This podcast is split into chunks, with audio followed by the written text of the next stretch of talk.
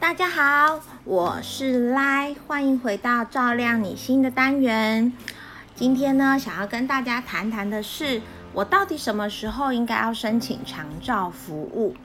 呃，刚好最近有朋友问到，我的婆婆失智了，她最近被确诊失智症轻度，开始用药了。那我应该要怎么安排婆婆后续的照顾服务呢？那我这边能够给的建议，我也想要跟大家说一下。第一个吼，呃，长照服务并不是等于我老了就可以使用长照服务哦。其实呢，长照服务的这个名词听起来很像是老了之后才能够使用的，但是并非如此。长照服务呢，我们最小的。个案呢，其实至少还是有零，大概两岁左右的个案也有过哦。那你说长照到底长照到底是什么？到底几岁才可以申请呢？大家可以回顾一下我之前有说明长照服务的申请资格跟条件。那呃，我这里是要说的是，有很多人呢，呃，觉得我家里的老妈妈九十五岁了，她应该可以申请长照。没错，他有申请长照的那个入场券门票，但是我们还是会有人到家里面，就是照管专员要到家里面去，去帮妈妈做长照的失能等级评估。那评估看看妈妈有没有符合失能的条件。失能呢，不外乎就是简单来说，吃饭、洗澡、上厕所，或者是说出去外面购物买东西。然后，或者是说他要打电话领钱啊，这些他有功能上的缺损做不到，那这个部分的话就会列入失能的部分，那有可能就会因此而落到失能的等级里面。那你跟我说九十五岁的长辈有没有失能的吗？当然也有哦，甚至有九十八岁的失能等级可能还在二级呢，可能。呃，年纪不是等于失能哈，所以大家不要真的觉得说，哦，我的妈妈已经九十五岁了，所以她可以申请；我的爸爸他已经九十八岁了，可以申请。长照不是在比年纪的，长照是在评估失能等级的。第二个点是，有人说我拿了身障证明，就是以前的身障手册、残障手册，吼，我就等于失能。这个也不一定哦，想要跟大家说明一下，有很多从小时候开始就领着生障证明的人，他呢，因为呃适应残生障的环呃生命时间比较长，所以呢，他在呃这个生障级别呢，对他来说，呃是不造成他生活上面的障碍，他可能已经习惯了，可能我少了一个手。一只右手，但是我可以用左手去完成所有的事情。那在别人看来可能不是很方便，但是对我来说，我少了我的右手，我还是有我的左手可以使用。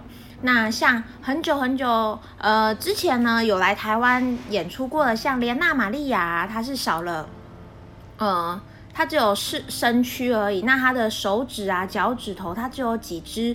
呃，不不是很健全的身躯，他还是可以开车，可以自己煮饭。虽然比较辛苦，但是透过适合的辅具，其实是可以完善他的生活的。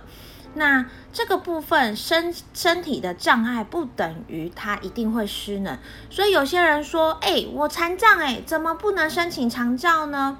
呃，残身体的障碍缺陷并不等于长照。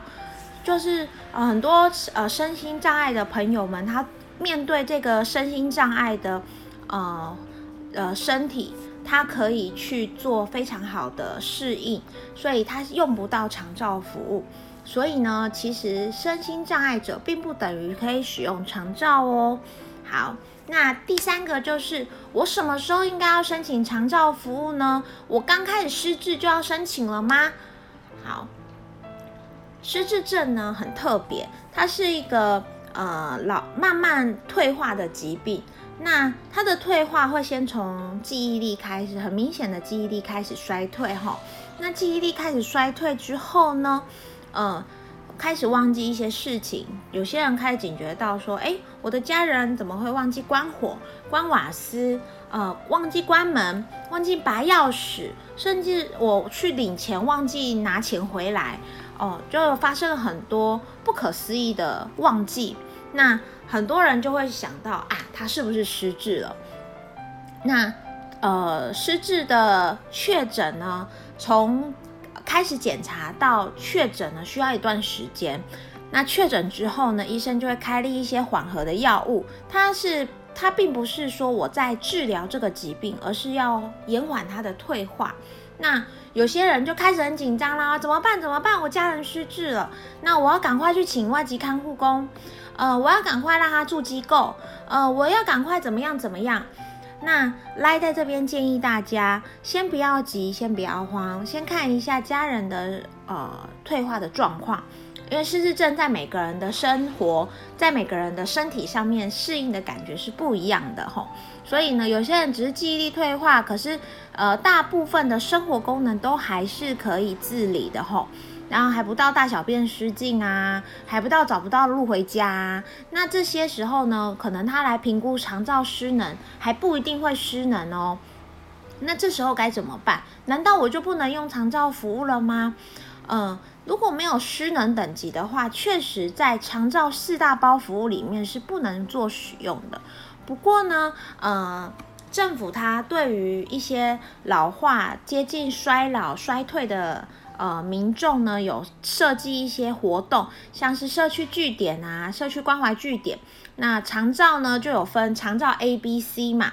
那它的这个 C 呢，就是指社区的据点活动，长辈可以去参加一些据点活动啊，然后去增进他的社交功能，不要让他社交功能太快退化，然后是去让他动动脑袋，去让他不要就是只在家里看看电视啊。有些长辈，呃，退休之后没事做，反而退化很快，因为我都在家里看电视，我没有事情做，那我就退化的很快，没有人生目标就退化的很快。那我们可以依据他的失能的状况、失智的状况去做呃照顾的安排，而不是说哦，我一确诊失智，我立刻要申请外籍看护，我立刻要让他住机构。嗯，当然这些决定对你们来说，如果是你们觉得必须的、你们必要的，来觉得大家每个人的家庭都会有自己呃想要做的、想要做的决定，这个来没有办法呃去。做一些干涉，但是来会请大家要留意的是，照顾是一段很长的路。呃，不管你有没有做一些私人保险，有没有退休金，有没有子女，那这些呢都会取决于后续您的生活品质。如果假设一开始确诊失智，那我就开始用到最满最满的。呃，协助最满最满的帮助，其实是很可惜的。呃，我常常会跟家属讲说，呃，现在长辈的状况呢，还不用到去机构啦，呃，去日照中心就可以了。去日照做一些生生活的促进，去跟长辈互动。那早上去，晚上就回家。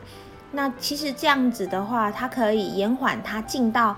呃，机构的时间延缓我们去做更重度照护的时间，这样子可以更经济实惠，也可以延缓长辈的退化。